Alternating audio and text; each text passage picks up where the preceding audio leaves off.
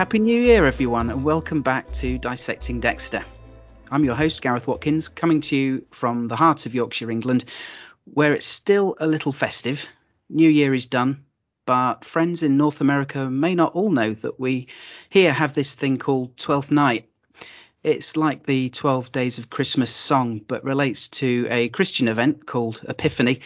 Of course, not everyone has the same religious beliefs, but it's something of a tradition here to still keep your decorations up until the 12th night after Christmas Day. It's nice to follow tradition, but the problem is that by the 5th of January, Christmas is nearly two weeks in the past and you've kind of moved on into the new year, haven't you? Most of us are back to work and it feels a little odd to still have the tree up. My wife likes the tradition, and who doesn't love Christmas? So we've still got everything up. But let's face it, though, the speed at which time seems to pass these days, it won't be long before we put them all up again. But before we get into uh, what was a, a, terrific episode of Dexter, uh, I just want to say a quick thank you to my most recent Patreon supporters. Many thanks to Ashley B, Susan Thaxton, and Jennifer Taylor. Your kindness really does help keep things running.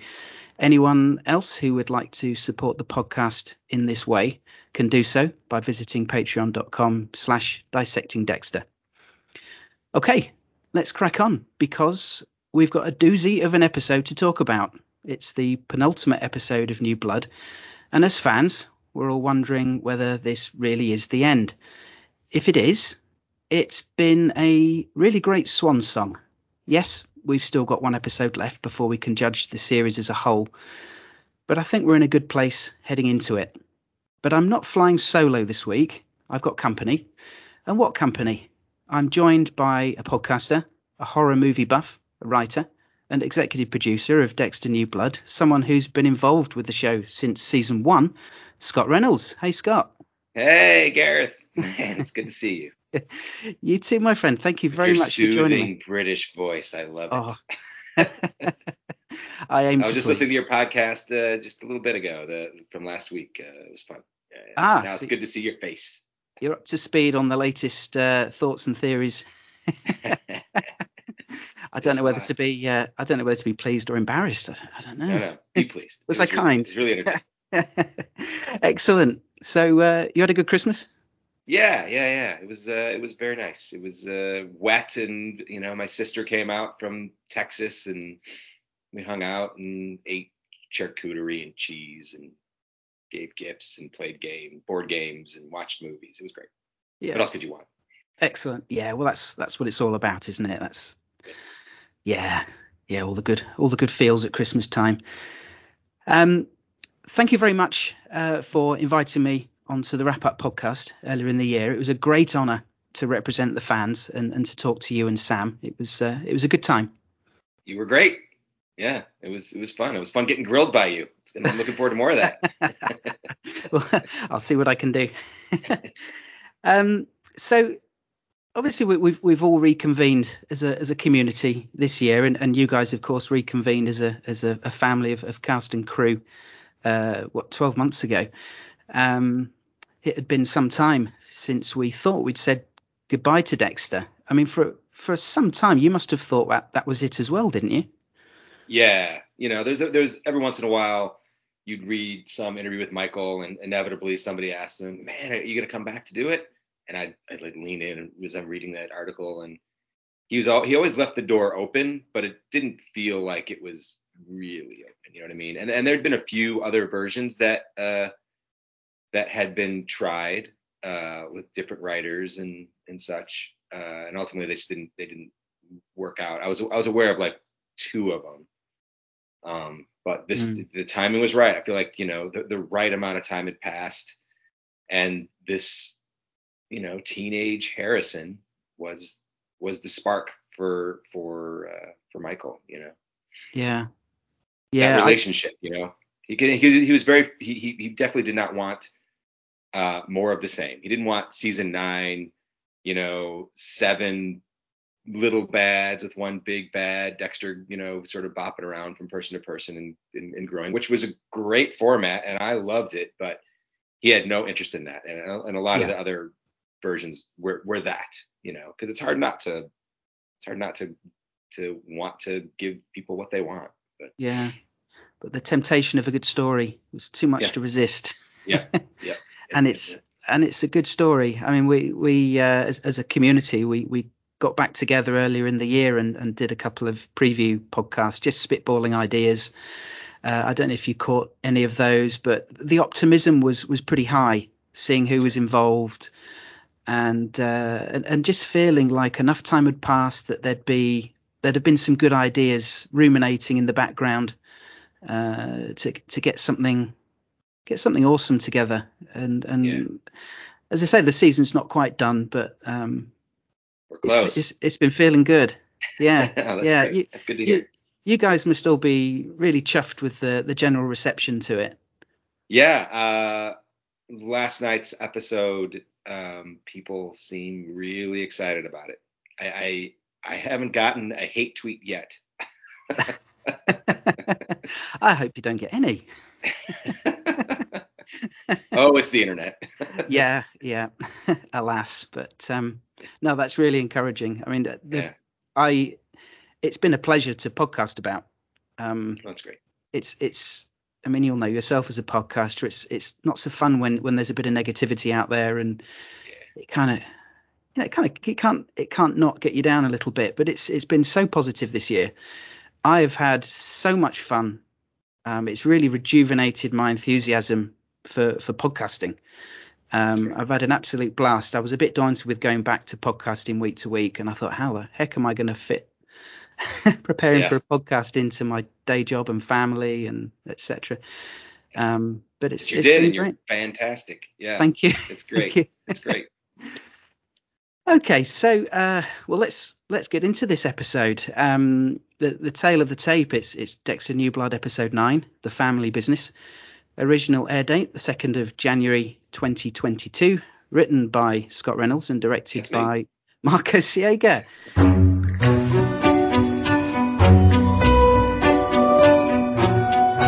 Okay, so the opening shot, the front of a kid's play place, but the lighting and the colours, I thought right away, this is a flashback. We can only be in Florida.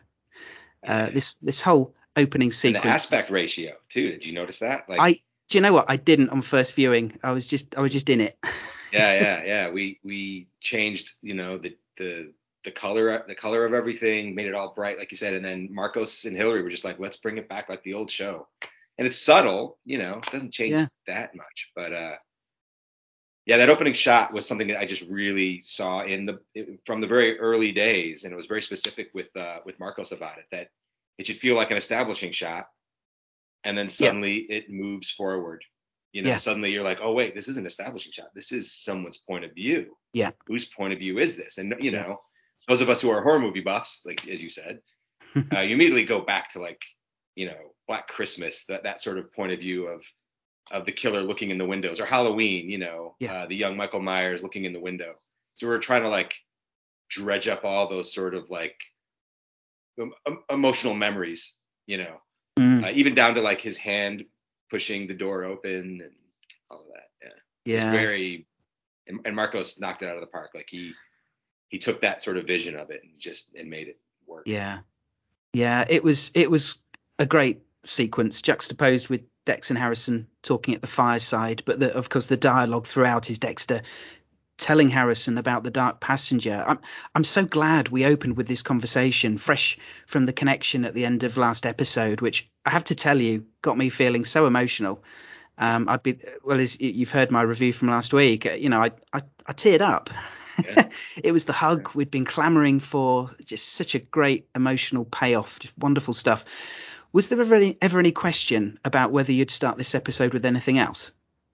Um, I uh, I I remember when we got to about nine, I just had this vision of what I was hoping the whole room and, and Clyde Phillips would would love of of Mm. a story. Um, and we almost lost it. Uh, in you know in production, you start you know money starts coming into place and people start going i don't know i don't know if we have enough money for this location originally it was going to be a pool party in miami Hmm. and uh, the clown was going to be at the pool party and it was it was a pool party and then it was his house and then it was an alleyway and dexter like saved him from grabbing a kid basically which is three locations which is very expensive uh and then uh, and then they were like, we can't do it. We're just going to do it with flashbacks. We're just going to take Mm. Dexter's going to tell stories of bad people that he killed in the past. And I went to Marcos and Clyde, uh, and I said, and and Bill, you know, our UPM, and I was like, we we can't we can't do that. I mean, it'll work, but it won't be it won't it won't give you that feeling of a father telling a story a son to win him over. You know, Mm. because what we'll see is facts, and what we see is probably the truth, but it's also a tr- a story being told to a son to win him over, in the same way that uh, on on the original Dexter, the way that we all decided we liked Dexter was we saw him take this choir master pedophile and deliver justice, right? And from that Yeah. point on, we were sort of scared by Dexter, but we were sort of like, this is someone who's doing something right, and we we were won over by him because Yeah. that feels right, even if it's wrong, it feels right. You, you know, like our brain can process both those thoughts at the same time. Yeah. And so it was very important for me that with that this story that Dexter tells is about something like that. You know, this this is something that happened before Harrison was born. You know, this is something that happened before uh, he even met. Uh, you know, this is before season one, basically. Um, and uh, Yeah. and and you know, that's the story he's telling his son to win him over. Yeah. There's a couple times where Dexter tells stories in this uh, episode that are kind of true, that are mostly true, but there's a maybe they're not. You know, Mm. maybe it's a little heightened, or maybe things have been switched around a little bit. Um, yeah. Yeah. Anyway, It it must have been a tricky process writing Dexter's dialogue here because you know there's a part of him that just wants to spill his guts, just throw it all out there, warts and all, the whole shebang. But like Deb's little appearance illustrates, he's not 100% sure that he should say everything. But the Yeah. the more he says, like when he mentions the code and getting proof, it's like he's going too far to avoid saying everything. Or Harrison will only ask, well, what next? And he rightly brings this up later. Like you're dealing with dangerous people here, serial killers. They're, they're not going to stop just because someone tells them to. they can't change who they fundamentally are. It just doesn't add up. So how did you approach writing the dialogue here and deciding how much Dexter should reveal at this point? yeah, it was um, it, it it was hard to fight our instincts of just because we as viewers know the whole truth. So it it can get frustrating if Dexter doesn't tell the whole truth after a while. People could start getting upset about it. We could we as writers and viewers and everybody get upset about it. So it was we decided in the room uh I think this was Clyde's very careful, smart pitch, for the showrunner Clyde Phillips. Um Yeah. of like uh he Dexter's gonna sort of manipulate his son a little bit and make him make Harrison ask the ask the questions, you know, uh, so that he can go. He look he he asked me. I have to tell the truth. You know, he wants to know, and guiding him down this path to finally get to that moment at the very end Yeah. where he, you know, he turns and looks at his dad and says, "This motherfucker needs to die." Yeah. Um, uh, so it was it was Dexter telling a tale, but also sort of spinning a tale in such a way to make to lead Harrison down a path to come to the same conclusion that he can, that he came to. Yeah. Yeah, there's there's a few times this week where Dexter's in his head, he's he's prompting Harrison, think, go on, Yeah. go on, Please ask go me. on, ask me, please, please. Yeah, almost begging. and it's so human. It's so Yeah. beautiful to see that that sort of uh, Dexter doesn't normally allow us as viewers to see that sort of weakness. Mm, You know, to see that sort of I'm not in control. Um, that sort of desire outside of like I want to kill somebody or whatever. mm, Um, and it just I don't know. It just it's because the threat the, the the tight wire we're walking is uh, you also sort of want to continue you want to make the audience like lean in and hope that Dexter will say this horrible thing to his son. Mm. You know, I'm a serial killer and you should join me. yeah, Like it's yeah, it's a it's an amazing push pull. It was it was uh it was fun. It was fun to Yeah. to, to, yeah. to get there. It it was a lovely sequence. Just as a, as a fan, I, I was just just sitting there smiling at it because it was just so great. The the clown was so creepy. He, he, he reminded me in certain images like Heath Ledger's Joker. Uh, I assume bit. that's is, was that deliberate?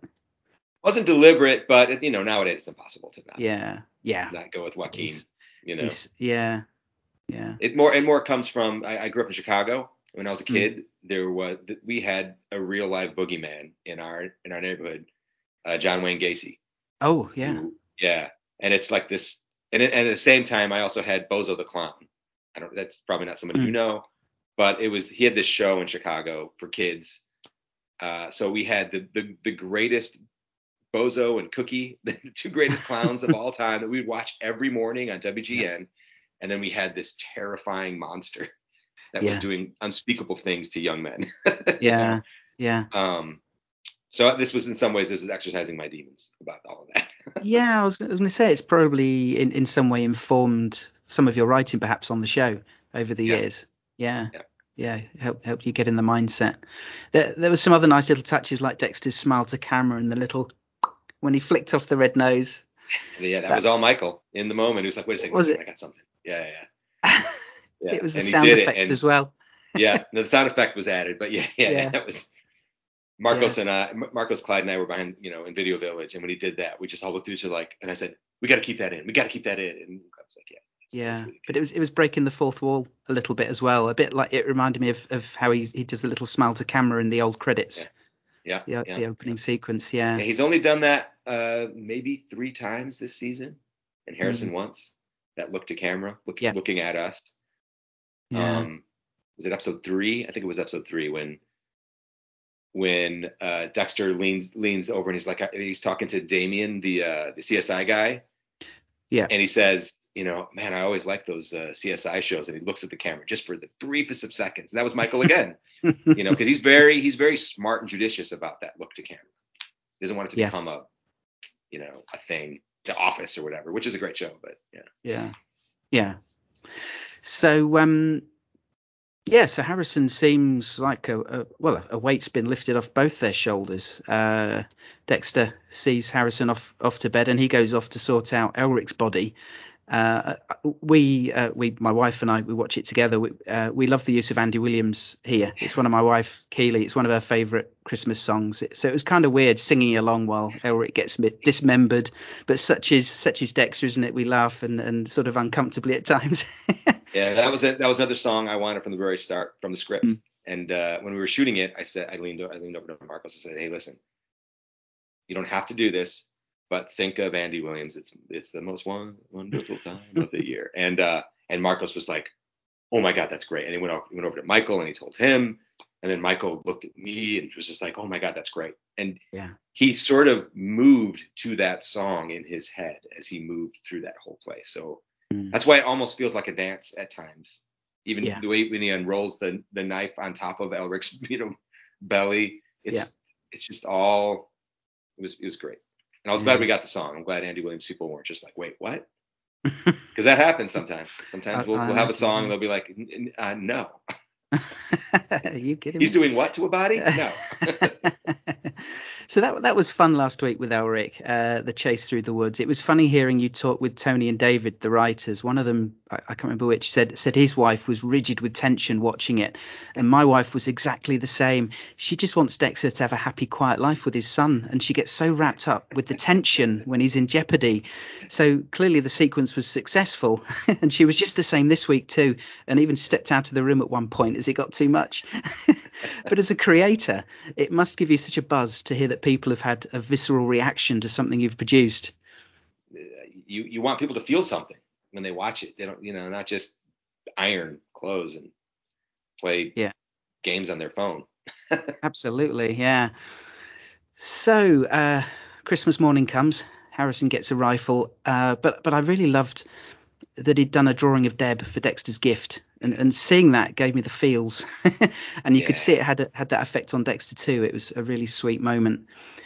Um, and then meanwhile, at the Bishop House, instead of seeing what's under the tree and feeling all festive, Angela's doing more research into the Bay Harbour butcher, looking at photos of decapitated heads. We know, of course, watching this that it can't end well. She's making all kinds of um, dangerous connections to the local incidents with the drug dealers. Yeah. Uh, the photos of the butcher victims show puncture marks. And then Dexter and Harrison turn up with presents, and it feels really awkward. And you can see it in Angela's eyes, but she tries to act normal. Um, Audrey, though, uh, she seems to have moved on after being cold to Harrison last time. She was understandably freaked out about the broken arm thing, but Harrison is really giving off a very different vibe now, and maybe she's picking up on that immediately. Previously, it felt like he was being isolated, pushing uh, things, pushing him more towards Kurt. We we likened it to uh, Anakin in Revenge of the Sith, taking yeah. taking away his support network and going towards the dark side. So, has has Audrey forgiven him? Uh, she had nothing to forgive him about, but it made her less, you know, because he didn't break her arm. It's No. it's more it's more like oh, I, it feels like whatever darkness was plaguing you has passed. Hmm. So she's sort of, you know, and also as um, Harrison said last episode to Kurt, there's something about the Christmas season that sort of makes you feel better about your fellow man, you know. Yeah. Um, and she and she could read in in him that he just felt like a great weight has been lifted. Because if you're Harrison, you're hearing this story that like I'm not alone, and uh, Yeah. there is so much power in the thought that you're not alone when you Mm. think that you're so screwed up or messed up or whatever. Um, Yeah, he's altogether more light. His his Yeah. whole sort of vibe, and and obviously that com- that comes through in in the performance of of Jack Alcott. Um, it's in his eyes, it's in his face, his his Yeah. the way he moves. It's Even just eating the monkey bread. Yeah. yeah, It's like yeah. a, a, a, our family tradition on Christmas morning. we make monkey okay. I'd never heard of that before. It's I'll send you the recipe. You're gonna love it. It Bring it to England. Let it spread. It's the Yeah. best. It looked very sticky and probably. Terrible for you. You just Yeah, I was going it to say it's not good it. for the waistline. Yeah. yeah.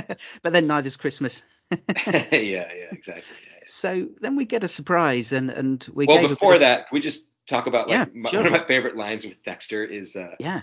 when uh, it's just so pure Dexter when the monkey bread is brought out. and he says, the way that Michael delivered this line was so good. My favorite thing about Dexter, or no, my favorite thing about Christmas, food. just, and then, then he shoves that thing in his mouth and just, Yeah.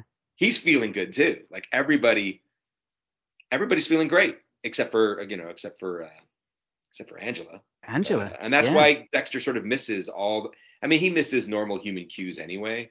Yeah. But I- he misses all of those because he's just so wrapped up in like I've got everything I want right Yeah. now. You know, gifts and Christmas and food and my family. And know? my son, yeah, yeah, Yeah. he's buzzing, yeah.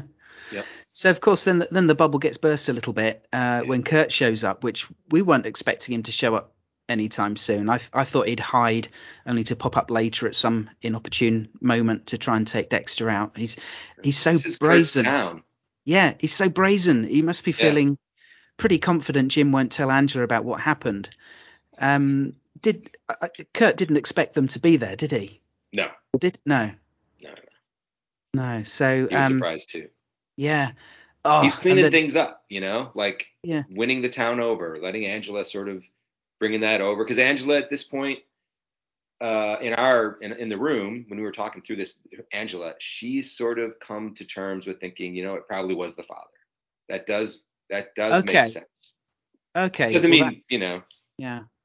um, she still has her, her her suspicions, but for the most part, it's like you know what, kind of makes sense. And Kurt, Kurt doesn't seem like a killer. When you, when you look at him ar- around town, he's everybody loves him. Yeah. I mean, Uh, she's so been doing a whole sort of- lot. Yeah, go ahead. Sorry. Sorry, sorry. I was I was going to say she she's been doing a whole lot of of following her gut this season, Yeah. particularly with looking into Dexter.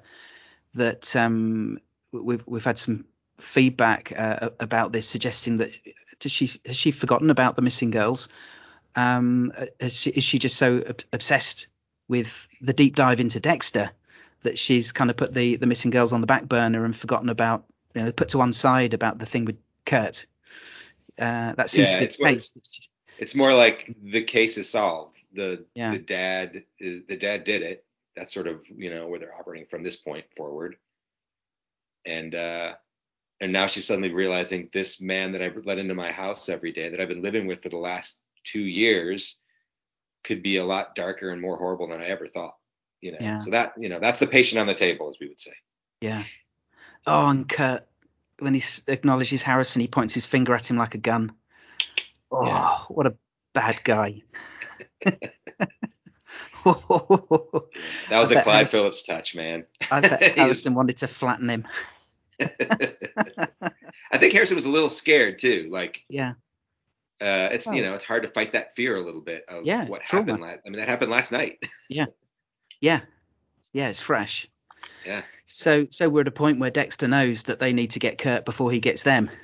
But he, he of course wants to demonstrate to Harrison how to follow the code, as, as the episode title says, teaching him the family business. yeah. Uh, but we, we follow Angela, who, as I say, has shown some wily detective skills this series on, on many occasions, following her gut, just like Deb used to do, uh, tying in, of course, with the advice she got from Batista. Um, just a, a, a quick aside about Batista here, though. He, he was um, he was wearing a wedding ring in that scene with Angela, and on the podcast we called him out for seeming to hit on her. You confirmed on social media that him wearing the ring was intentional, so we wondered if either he's remarried or perhaps perhaps more likely it's the one from LaGuerta. Are you able to reveal the answer? Yeah, no, he he remarried in in our, you know, we we uh at one point we'd had had a whole scene with he and his family and uh when when she called, we were gonna have a whole thing and and timing and everything else, just you know, production got in the way of of that. But uh yeah, in our heads, he's happily married to Masuka. Okay. No, I'm kidding. no, he's he's he's happily married and uh but but he's still, you know, he's still Batista. Yeah, how you doing? Yeah, yeah, yeah, yeah. He still he still likes he likes he likes the ladies. he's a, a smooth operator, the old dog. Yeah. yeah. Yeah. so um, Angela goes to visit the vet, as as I thought she would, logically following the clues. I have to ask though, and, and and it's something that's come up in the fan community Sure. this week. In the original series, Dexter used to use M99 to take down his victims. Uh, he used ketamine more recently for the drug Yep. dealers, so it makes sense for Angela to follow that lead.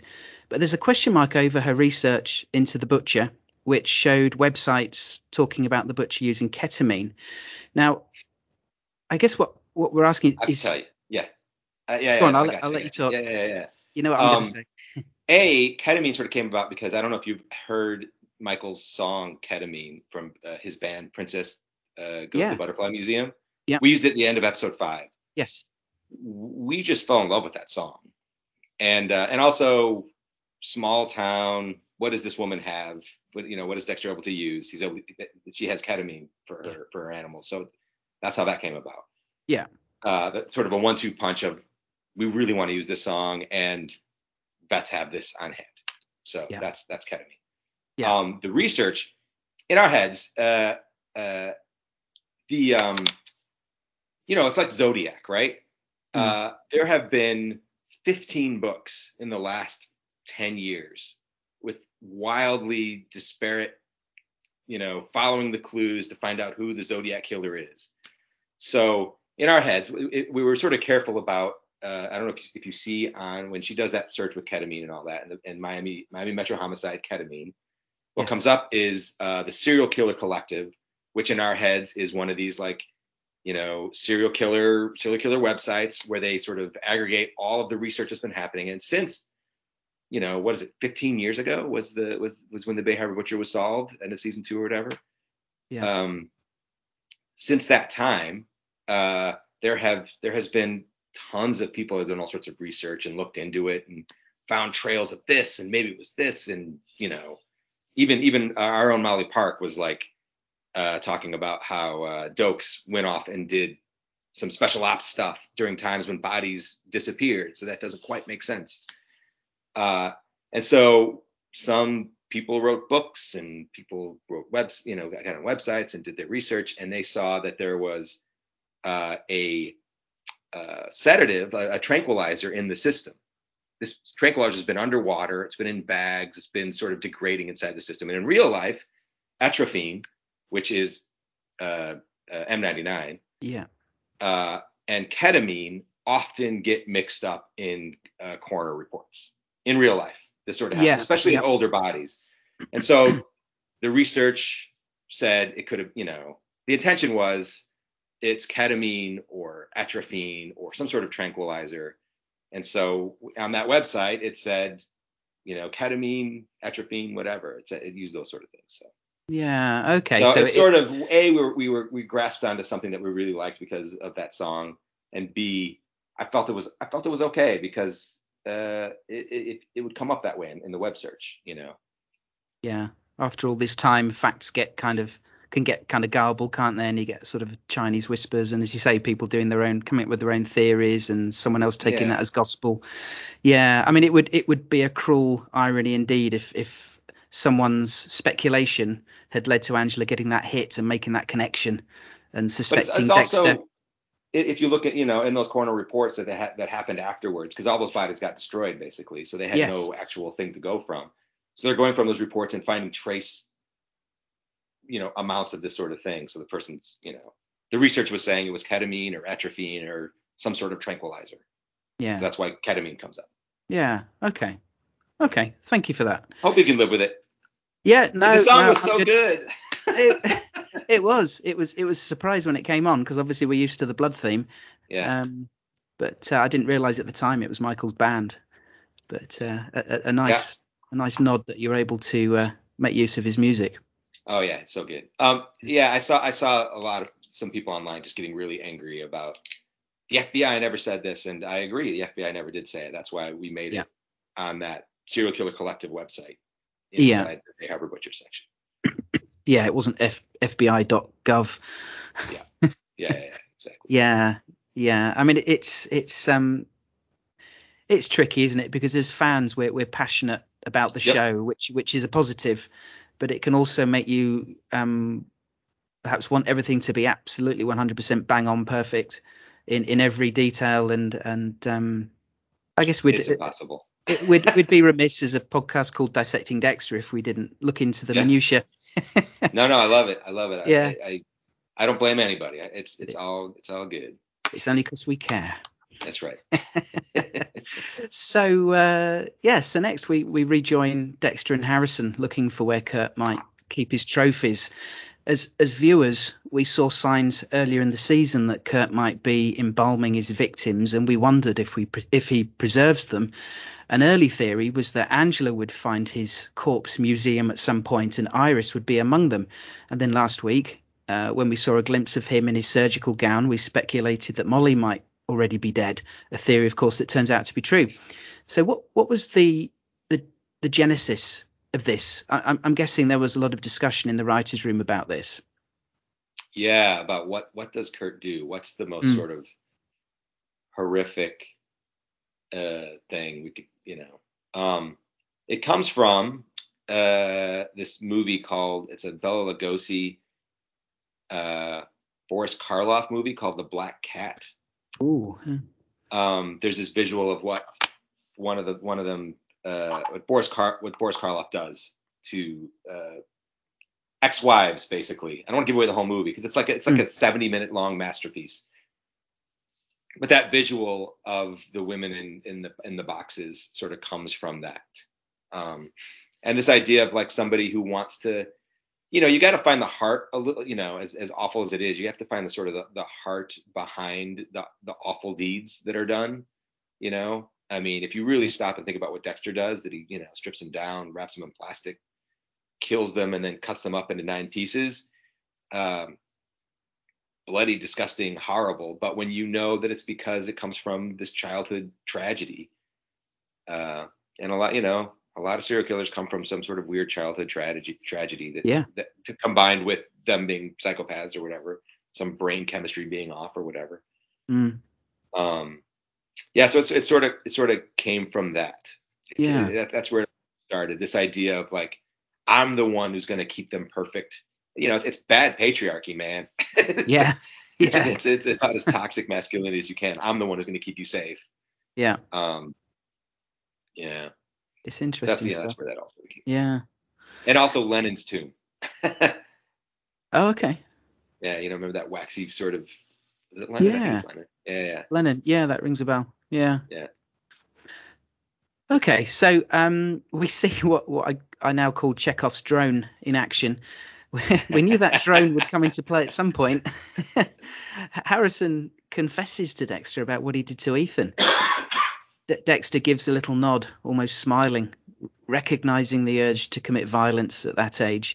For him, it, it must validate his decision to tell him about the Dark Passenger. But was this the first time that Harrison committed a calculated act of violence on someone? Because another theory that got talked about early in the season, as, as you may have heard, was that Harrison might have killed Hannah. Now, I'm not sure I s- still see that as being possible now, but it was fun to talk about. Yeah. but but was yeah, that? I was surprised by that one. Uh, yeah, uh, this was he had hurt people before, but never killed anybody for sure. And and I, and he, you know, he genuinely loved Hannah. Okay. Yeah, and Hannah Okay. kept the truth of all of this from, you know, he didn't know that Hannah was a poisoner. He didn't know any of that stuff. Right. So she. So in in the room, you considered Hannah to have taken genuinely good care of him. Yeah. Yeah. Yeah, That's which good- made that's it all the more know. tragic when she when she passed away and he just got shoved into the the you know the welfare system. It's like losing a third system. parent. Lo- Lost a third parent there. Yeah, yeah, Yeah. yeah, yeah. Um, th- there's a line that Harrison says here that made me laugh. Uh, he says, "I've been thinking about Wiggles." Yeah. the, the burning Yeah, question made me laugh too. is, how many times did Jack Alcott have to say this without laughing before you I know he, he's so good. he didn't he didn't once, but I I giggled at, at Video Village every time. Like that that line makes me laugh. I've been thinking about Wiggles.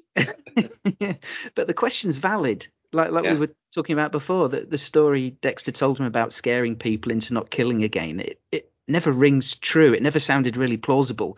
And and Harrison's right to question it.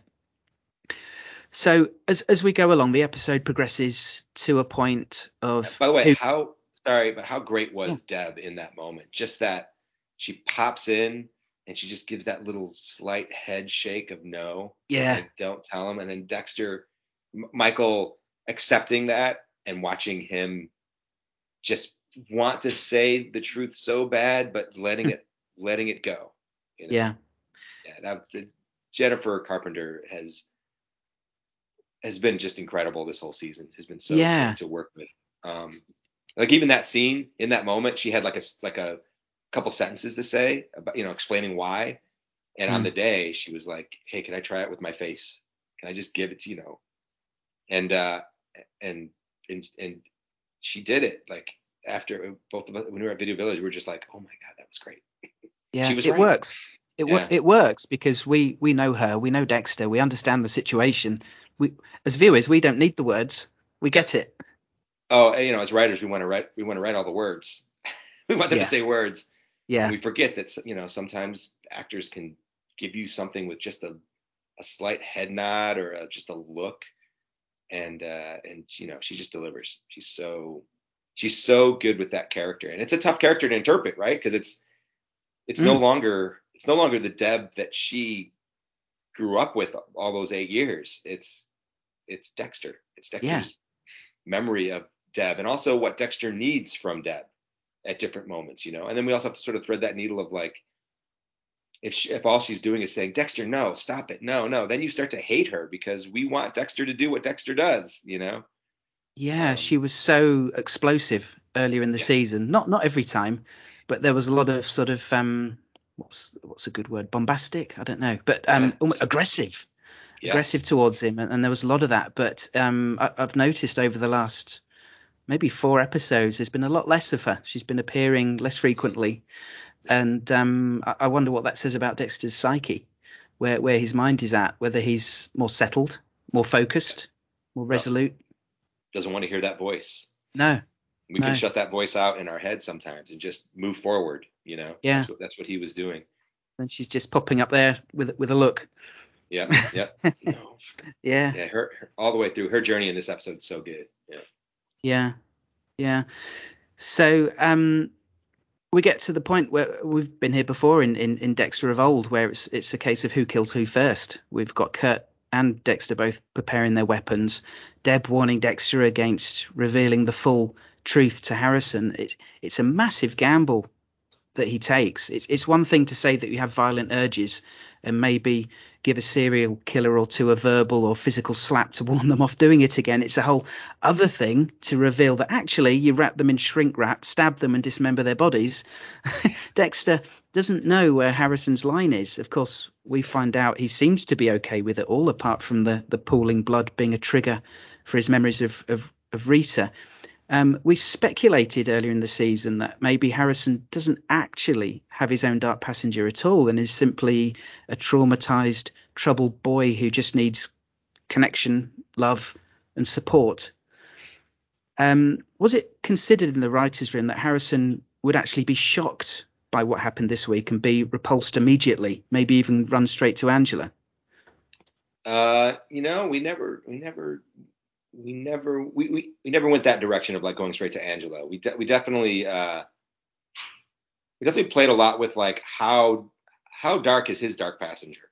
Mm. You know, um, I mean, you know, there, uh, yeah, there's, there was when we were first creating the show, there was versions where he was all in a lot sooner, and that that didn't feel right. That felt icky, you know.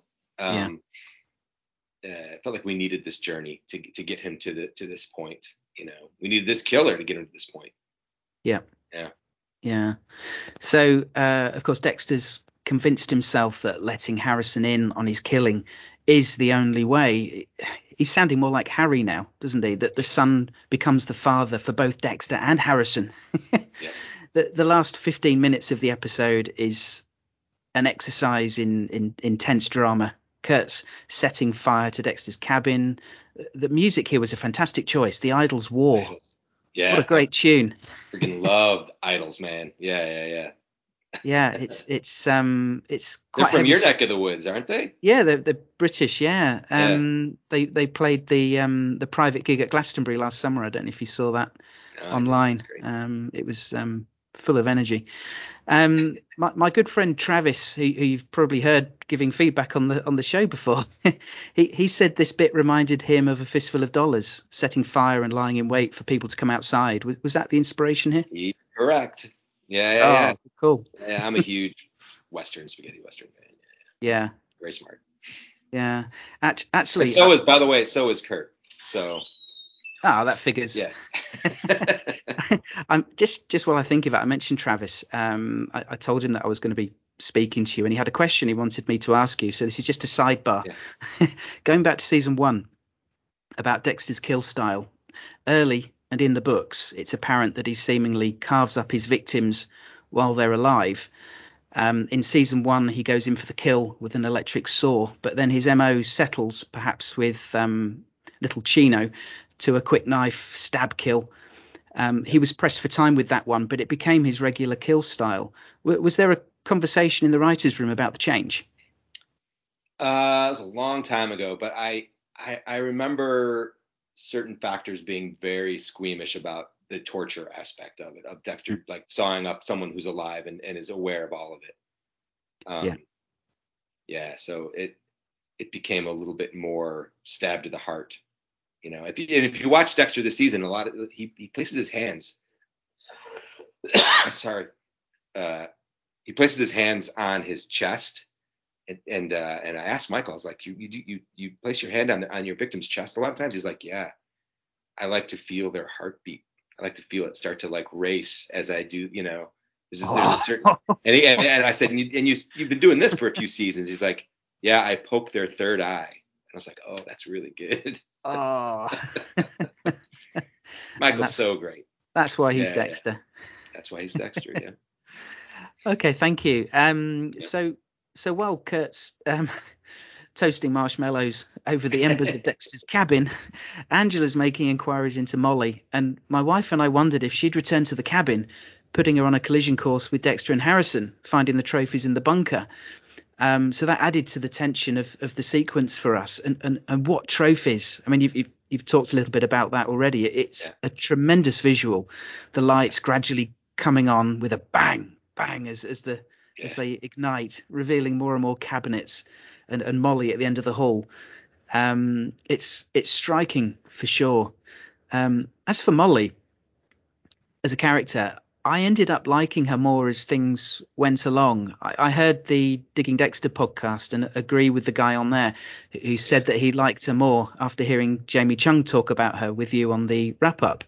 She, when I listened to that, she gave me a very different perspective on the character. that hadn't occurred to me, and it made sense after her original introduction left me thinking she was just kind of brash and cocky, but she was actually really smart and brave. Angela says that as well, that she was brave, and and you could say a bit foolish or naive. Now we see her like this, but um, yeah, I was grateful in, for that. In the pursuit of truth and the pursuit of story and pursuit of whatever, you you, you gotta you gotta go to where you you start feeling scared. You know, mm. as a writer, you, you have to you have to feel uncomfortable at times. Yeah. Uh, and she, I feel like she was sort of addicted to that a little bit. Yeah. To that like fear, to that that sort of ready for anything, ready, anything to get that story, anything to get the truth, uh, and make you know make some money and get some nice clothes. Yeah. Be famous. Yeah. So so it's it's during this this tension that my wife stepped out of the room because she was sat there next to me. Said, "I can't, I can't take this. I can't, I can't. I just want him to be happy. Dexter in jeopardy. Oh my god!" And and she stepped out of the room and just stood in the doorway, not seeing the TV. She said, "Tell me, tell me when it's, tell me when it's over." she came back. She came yeah. back, but she couldn't bear the suspense.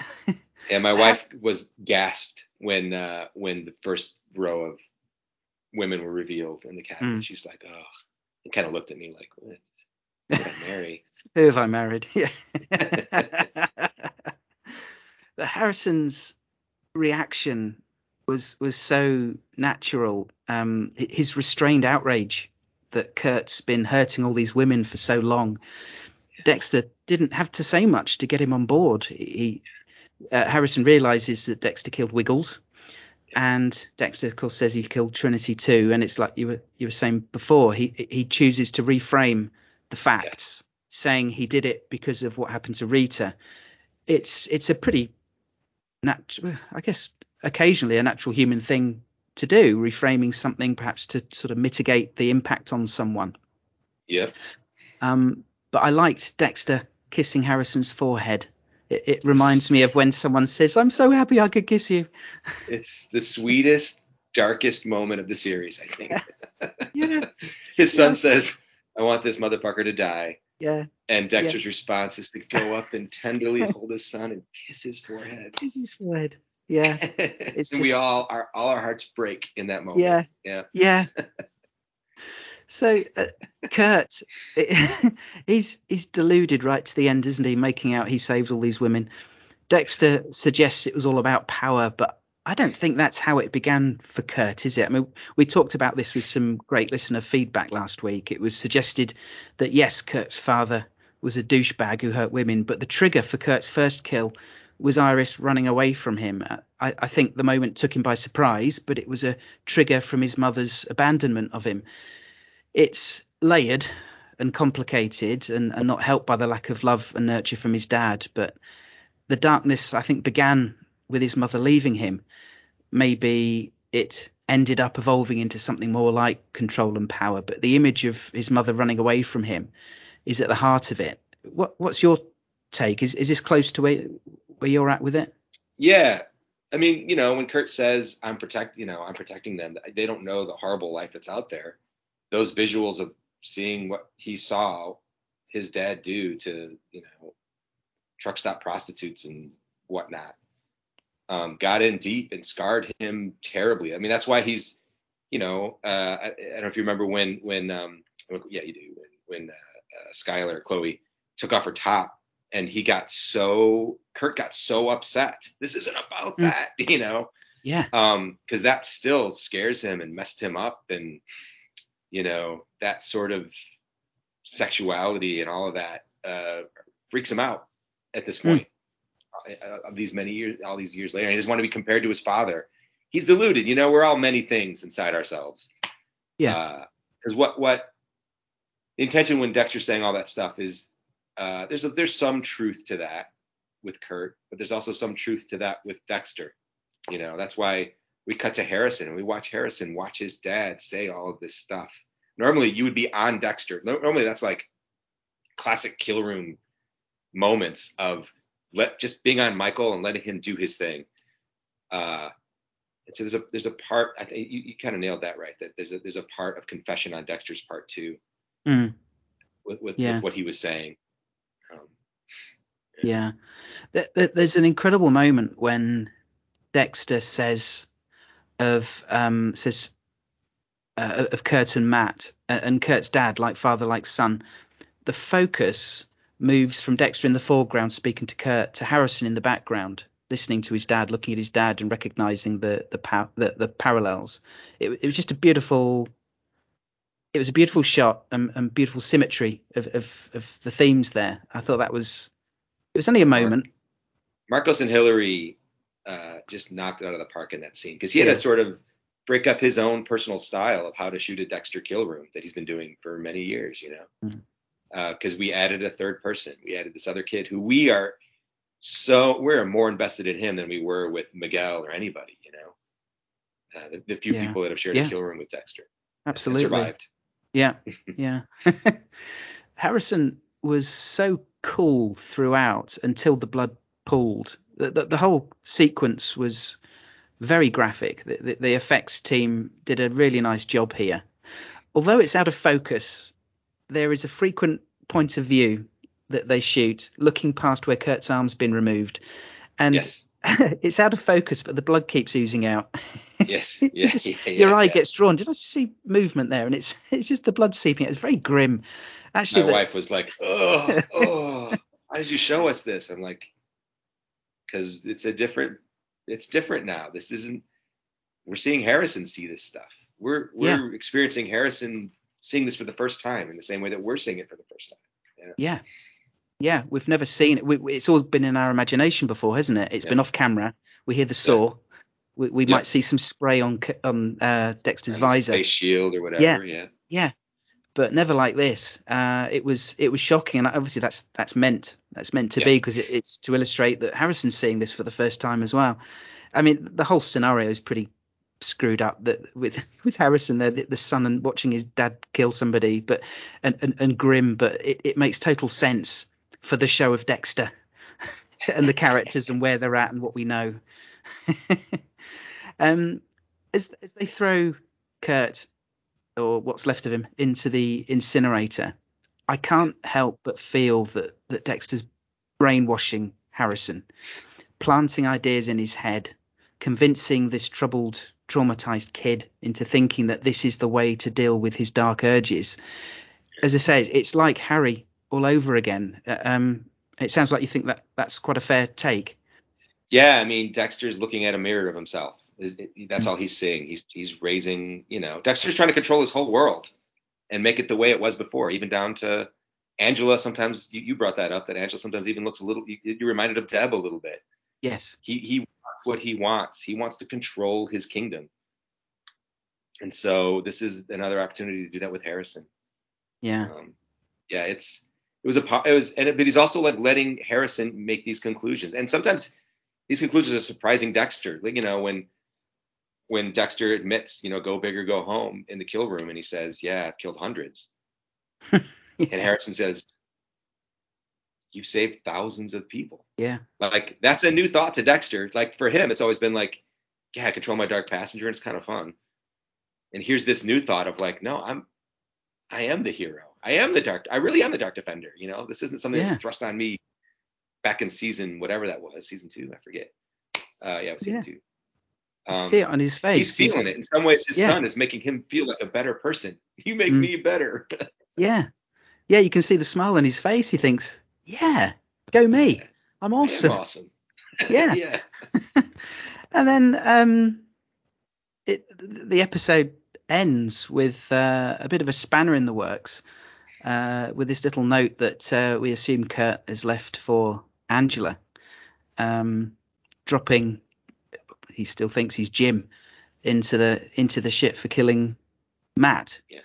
Um, yeah, so we'll see how that how that turns out. I mean, I, I'm not I'm not sure what physical evidence there would be, but it would be another piece of the puzzle for Angela to fit everything together with what's happened. Um, And when you're when you're under an assumed name and everyone thinks you're dead and this one person is keeping your thing a secret, things can unravel. Yeah. Pretty fast, and the, and the Yeah. focus can come on you in a in a very heavy way, especially Yeah. nowadays. You know. Yeah. Um, Yeah. What one of my favorite moments in that that sort of moment in that sort of sequence is when uh, Dexter goes in to make breakfast and he points. He does this double point, and he goes, Yeah. "Breakfast Wizard, Yeah. Breakfast Wizard." Like I, I gotta make a T-shirt or a coffee mug out of that or something. Yeah. Yeah, get on Redbubble and and uh, Yeah. get a t-shirt Breakfast out Wizard. there. Yeah. yeah, a couple of fingers pointing at yourself. well, we know he does waffles. yeah, Ba- pancakes. Yeah, yeah. Yeah, yeah, that's it. So, um, yeah, so that's that's the episode. I mean, I, I have to say, I, I quite understand why you said this is your most favourite thing you've ever written for TV. This was a great, high tension and compelling episode. Have you seen the ratings on IMDb? Have you had a look? No, I Obviously, people can the sort score. People can score Yeah. movies and episodes. This is currently at 9.7 out of 10, What? which which is the best of the season by a long way. Oh, so, God, um, well, it was my love letter to the fans Yeah. and my love letter to Dexter Morgan because I love Dexter just as much. You know, I wear Dexter swag, man. I Yeah. I love it. I love him. I love his story. Yeah. Yeah, we do too. I mean, clearly the fans um, are, are all on board. I mean, clearly you- you're thrilled to bits with the response, and and um, well, it, enjoy it. well Yeah. done, job well done. Listener feedback. Okay, so let's hear a few responses from the listeners. So, anyone out there who wants to share their comments, feedback, thoughts, theories on Dexter New Blood uh, can do so, as always, by emailing dissectingdexter at gmail.com. Had an email from Holly who says, I don't usually write in, but I wanted to point something out. Is that Harrison's teacher in one of the cabinets? Are we going to discover that she's gone missing as well? Uh, oh, she says the teacher or the bar uh, slash barkeep. So I think she's meaning Tess. Oh, Tess. Yeah. Um, Giselle, yeah. So I, I I checked on on my Yeah. second viewing. Yeah. He would think so. Yeah. Kurt would never. He would never go after. I mean, he he, he did because with Molly because she was a threat and he was Mm. pissed off that everything got Yeah. ruined. Goes that control thing, right? But Yeah. uh, he would never go after anybody that could be tied back to him because Yeah. all, all he could be ever shown, you know, with all the runaways, all, all, all people at the job ever saw was he offered him jobs, he gave him money, he helped them out. Nobody cared for him more than this guy did. Like that's Mm. he had sort of the perfect cover. Yeah. And anytime he, they got in the car with him, he made sure no one else saw it. And yeah, he was the he was the kind man. Yeah, I did check um, to see who uh, Holly was referring to, and there was one girl in there who looks a little bit like Tess, uh, but she was about halfway down the hall, and I'm guessing they're in there in the order of um, dispatch. Yes. Yeah. yeah. but it was a good spot. Yeah. Uh, and it's nice that uh, Kurt didn't off his uh, dance partner. He he enjoyed. I mean, that's one of his favorite things. Yeah. He does it every time. ritual. That that whole sequence was so. uh Clancy just knocked it out of the park when he walked in. Hey guys, come on, let's party. Yeah. And then he started doing that weird dance. Yeah. Oh, man, The dance- Clancy Brown is God's gift to acting. Man, he is. He is something great. He's on. uh He's on uh, my episode of uh, the Dexter wrap up this week. Or episode nine. Yeah, I talked I to, saw- Uh, talked to Clancy. I saw that. I shall look forward to hearing that. Yeah. Uh, yeah, he's he's one of those actors that adds something to whatever he's in. Yeah. Even an average film is is made better by having him in it, or his voice. he d- he's a prolific voice. actor as well. Yeah.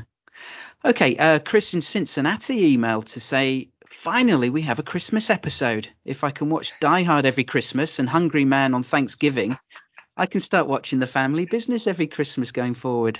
I fully support that. Yeah. You could add the silent partner to it. You guys ever seen that one? That's another great Christmas heist movie. Elliott Ah. Gould. Oh, And, uh, it's a 70s Canadian. It's great. It's great. I'll make a note of that. Dark. Yeah. Dark. Dark like check- Christmas dark. I do make a note of some of your, your recommendations on on Twitter, uh, particularly at Halloween. Ah, yeah, I watched I. I like a good horror movie as well. Um, Chris goes on to say, uh, we finally saw what Kurt is doing with the bodies and why he was so distraught over having to shoot someone in the face. That trophy room can best be described as good old fashioned nightmare fuel, to use a Mystery Science Theatre reference. he says, I have to give Julia Jones a ton of credit. Yep, here, here. She is better at acting with just her facial expressions than most actors are with all of their acting tools at their disposal. She's been great, hasn't she? She's fantastic. yeah. Uh, I'm, I'm, sure she'll go on to um, more good stuff on the back of this. Good hope. Yeah. Uh, Chris says it was good seeing Dexter uh, gathering evidence and performing a kill as he explained to Harrison his dark passenger. It felt like a good creative way to deliver that information. Good stuff. Thanks, Chris. Uh, I've had an email from Nick, uh, Nick Henderson, actually, who you met, oh, yeah. at, the the premiere. premiere. Yeah, Yeah. yeah. He He's says great. to get. He says he sends his best. Um, he says I just finished watching it for the second time. This episode feels like it's going to rank pretty high for me when looking back at the entire Dexter series because it straddles the line between the original run and New Blood in some pretty exciting ways. I really loved the Wiggles the Clown flashback. It feels ripped right out of an episode of the original series while still playing with the newer elements. That's a nice way of putting it. Good way of putting it. I was particularly interested to see the change in aspect ratio, so we caught that for the flashback. On another note, I am pleased to see how the reveal to Harrison was handled, more specifically in how I couldn't quite gauge how on board he actually was throughout the Kurt kill. It felt sufficiently messed up when he started cutting up Kurt's body right in front of Harrison. It felt a lot like history might be repeating itself because I immediately thought of Harry's response when he finally saw Dexter at work. The fact that I still can't quite get a full read on Harrison at this point is huge testament to the performance from Jack Alcott. For now, I'll finish by saying that I still can't decide how I think this is going to end, and the suspense is killing me, which is exactly how I think we should feel going into the finale. Exciting right. times. Job done. yeah, we wanted we wanted um, Harrison, as you look at him, to be sort of inscrut- inscrutable, right? Mm. You can't quite, you know, he's not his dad. He's not Harry, who ran, you know, who vomited and uh, had to get out of there. He's he's he loves his dad at this point and wants to please him and Mm. and is actively engaged with what's what's happening. You know. Yeah. Um, Yeah. Yeah. Okay, yeah, thanks, Nick. Fantastic. Yeah, tremendous. He's he's been he's been the breakout this season, isn't he? And uh, I think I'm, Did I'm you sure. see him in Good Lord Bird? No, I haven't. It's uh um I don't know how you watch it over there. It's uh it's about it's about John Brown. You know about John Brown over there? John Brown, the violent abolitionist. He was this uh he basically, you know, started the Civil War in some ways. He Okay. uh, hated slavery so much that he uh, he tried leading an uprising of slaves to to Mm. take back over the South. And so it's a great it's a, an oddly hilarious take on uh on it. So we saw that's where we saw Jack Alcott. Yeah, Time was already sort of a, a fan, so we watched that. It was like, wow, this kid is good. yeah, And then Yeah. uh, and then he just you know knocked out of the park. I don't know if you heard his casting story on Yes. uh, yeah on, on my episode of uh, uh, Dexter wrap up. But if people haven't heard that, you should check it out. It's uh it's a good it, behind the scenes of how you get a role and the, the work that goes into it. You know. yeah. Yeah. It was yeah, it was really interesting. It's good to hear from him. He's he, he sounds like a good, grounded young man. Yeah, yeah, he's great. I think he deserves he deserves success on the back of this, Yeah. definitely. Yeah. Yeah, he'll be he and uh, Michael will be on the uh, final episode, final podcast. Ah, brilliant, brilliant. Okay, uh, Bruce in Australia has emailed to say Kurt revealing the flimsy nature of Dexter's code in front of Harrison, saying that it's bullshit, was brilliant. Dexter, Dexter's choice of victims mean that, means that he's technically doing good, but he's not doing this out of altruism at all. He's a horrible monster at the end of the day. If the code was ever taught to him, he would have ended up like his brother Brian and killed a lot of innocent people. Dexter, in his speech to Kurt, says that Kurt's killing wasn't about saving people, but about feeling power over his victims. There are shots of Harrison gazing onto Dexter when he gives the speech, and I think it's because Harrison also recognizes that the speech to Kurt also applies to Dexter. He seems to register the hypocr- hypocrisy of what Dexter's saying. Harrison witnessing the kill and the dismemberment dismemberment might be the turning point for him, especially his reaction to the blood and walking away from seeing his dad as Batman to the reality of who Dexter actually is. That Dexter's intent isn't to be a hero vigilante trying to save people's lives, but that his actual purpose is, purpose is for the hunt and thrill of a kill. Uh, lost my place. Um, Clyde Phillips said on a podcast in November that the ending is surprising, inevitable, and satisfying, and will make the audience's brains explode. I really hope it does. I also want to mention that on the Showtime YouTube page for Dexter New Blood, it says next on the season finale, not series finale. Thanks, Bruce. season finale, not series finale. Could be a Freudian slip, or maybe we should read into it. Since we are a fan podcast, we do like to do that, don't we? I won't put you on the spot, Scott. I wouldn't tell it, you either way. No, but it does show how we fans are hungry for more, which has got to be Yeah. a good thing. Yeah, that's great. I think we've we've talked on the podcast before about Dexter's primary reason for killing and that it's to satisfy the dark passenger. Harry of course helped him channel it so that it so that some good might come out of it. So saving lives is definitely secondary, uh, just a happy byproduct, making what he does easier to stomach, certainly for us as viewers. But was the dismemberment a turning point for Harrison? Um, I think the pooling blood was definitely definitely triggered the memory, the traumatic memory, but I didn't get a sense that he was turning his back on his dad. Um, any comment about this? Yeah, I mean, you know, our attention in the room was that that that's not what that's not what threw him off. It, it, Mm. it is that we were, we were looking sort of that. You remember back in uh, season one when Dexter walked into that room, the hotel room full of blood, and he stumbled and fell. It's one of like Michael's favorite scenes. Is is that Yeah. moment of falling in that slop? Yeah. You know. Uh, and that triggered something in him, and that's that's that's what we're looking for with Harrison of like that same sort of emotional muscle memory, you know, that that overwhelms him in the moment. Yeah. Uh, it's more about himself than it is about what Dexter's doing, but you know, they're intertwined, Mm, right? yeah. Yeah. We'll we'll see we'll see where Harrison goes from here. We will. We will Yeah. in uh, in a week's time. Yeah. Uh, Chris in Scotland sent a voicemail, which which I'll play on a, a, a more extended feedback episode later in the week. Uh, give people a bit more chance to send stuff in. Um, but from his message, there were some interesting points that I'd, I'd like to bring up with you. He he brought up that Angela seems actually we we talked about this um, seems totally focused on a deep dive on Dexter now, when her drive before that was Iris and the other missing girls. She's taken some leaps in her investigation into Dexter. It's perhaps less of a leap to suspect Kurt's involvement with all the other missing girls, perhaps. Um, and I think you you you, you said um, you, you've, you've given your, your take on this, and that perhaps um, she's accepted that that Kurt perhaps wasn't. She's accepted that reasonable doubt about Yeah. Kurt. Um, but she's definitely become obsessed with uh, with her deep dive into Dexter. Uh, Chris also noted Dexter's failure to pick up on Angela's social cues on Christmas Day. He he said how good Dexter is at picking up on things with bad people, but always has been a bit hit and miss with regular day-to-day social cues. Yeah. she turned to give him her cheek when he went to kiss her, and, and twice didn't respond in kind when Dexter said "love you." Uh, although that last one suggested to me that he just says it out of habit, like it's autopilot, and, and it just didn't register that she'd Yeah. not said it back. He's he's rushing out the door. He's, Yeah. he's got other Love you, things to bye. do. yeah, exactly, exactly, that's exactly right. Yeah, yeah. Uh, Chris uh, brought up the interesting parallel to Trinity, with Kurt getting one over on Dexter from beyond the grave with the note, like Dexter found Rita after he'd killed Trinity. So Kurt's note has been discovered posthumously.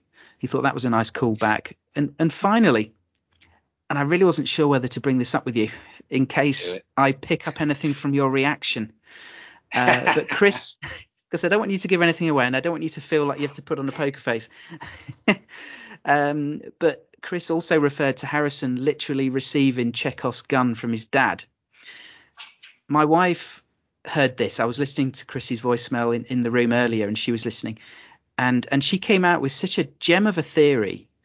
But I I really don't want to say it now in case it's right because it, it makes so much sense to me. Um, I don't know whether to I don't know whether to save it for off air or, or just for the feedback episode later in the week, but I think she's cracked it. shall, shall shall we dance shall we dance around it or shall we just move on? Dance with the devil in the pale moonlight? Uh, up to you. I won't. I will. I will not tell you one way or another, no matter what. I've read lots of theories online.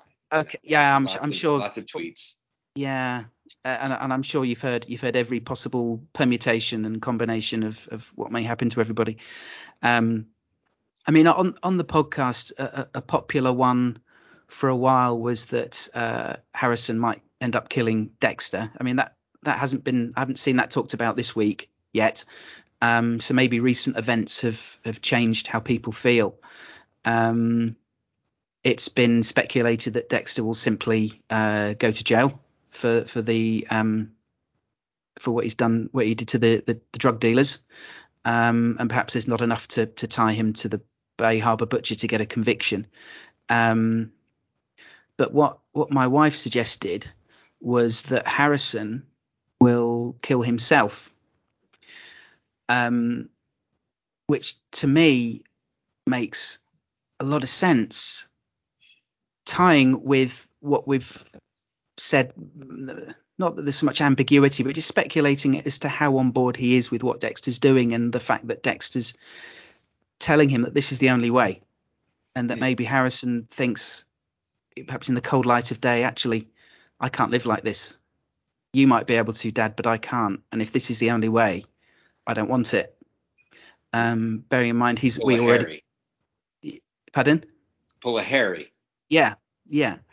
Um, bearing in mind, as, as we've talked about, he's he's before he even turned up at Iron Lake, he's, he's got issues of abandonment. He's got these um, flashes of memory of, of something horrible happening to his mother. Um, that all piles on to a you know at a young a young man's head.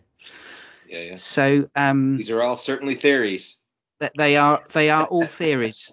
that is true. Yeah. okay, look, we'll we'll leave that there. I just I just throw that out there. it could be something else. It's like box E, other. well, none of the above. we'll we'll go with that one just for just for. Yeah. Okay. Um. So that's that's the feedback that's that's uh, that's coming so far as we as we record. But um, Yeah. you know, it's all it's all positive, which um, Yeah. which is good. Sorry, my cat's scratching the sofa. Go on, pack that in.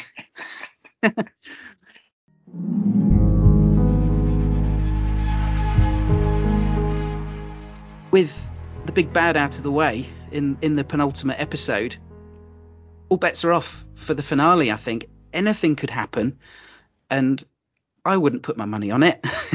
there, there, as, we've- as we've just talked about, there are theories, there are options, but I think it's great credit to you and, and the rest of the writing team that there is no one obvious conclusion. Um, yeah. Clyde Phillips really led us down a, a great, you know, his leadership led us down a really great path all this whole season. Yeah. Yeah, it's, it's been great.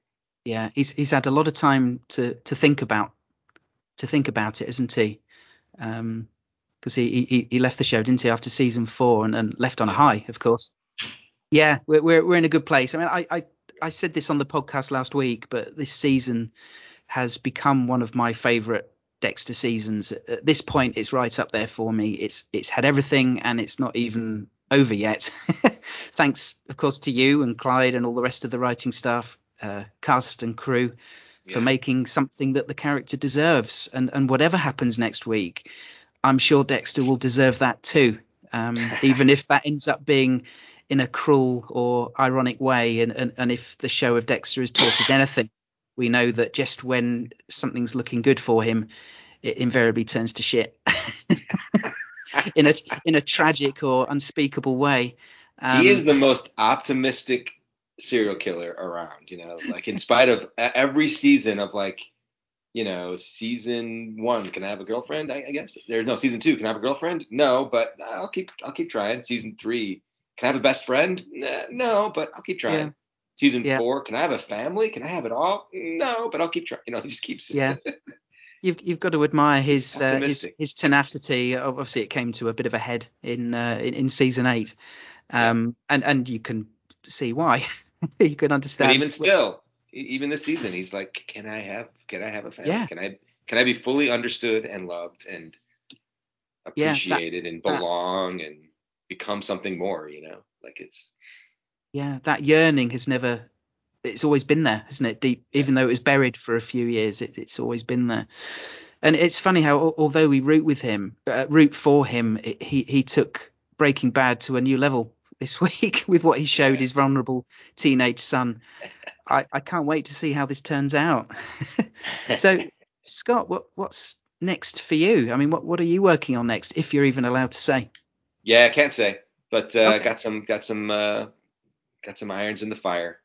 Very very excited about the coming year. Absolutely. Yeah. Excellent. 2022 Excellent. is going to be good. I hope. We can so get past should... all this COVID stuff, it's going to be great. That and would, we will. That would be a help. Certainly for TV production, it's not conducive, is it? yeah, that was tough. That was this was the toughest year of television I've ever I've ever worked. Mm. Like, you know, I, I I think Sandy Sandy talks a little bit about that on uh, in, in, in the podcast, the director Sandy, but, but just communicating with people with, wearing a mask and goggles and hat and face shield, you know. Yeah. It's yeah.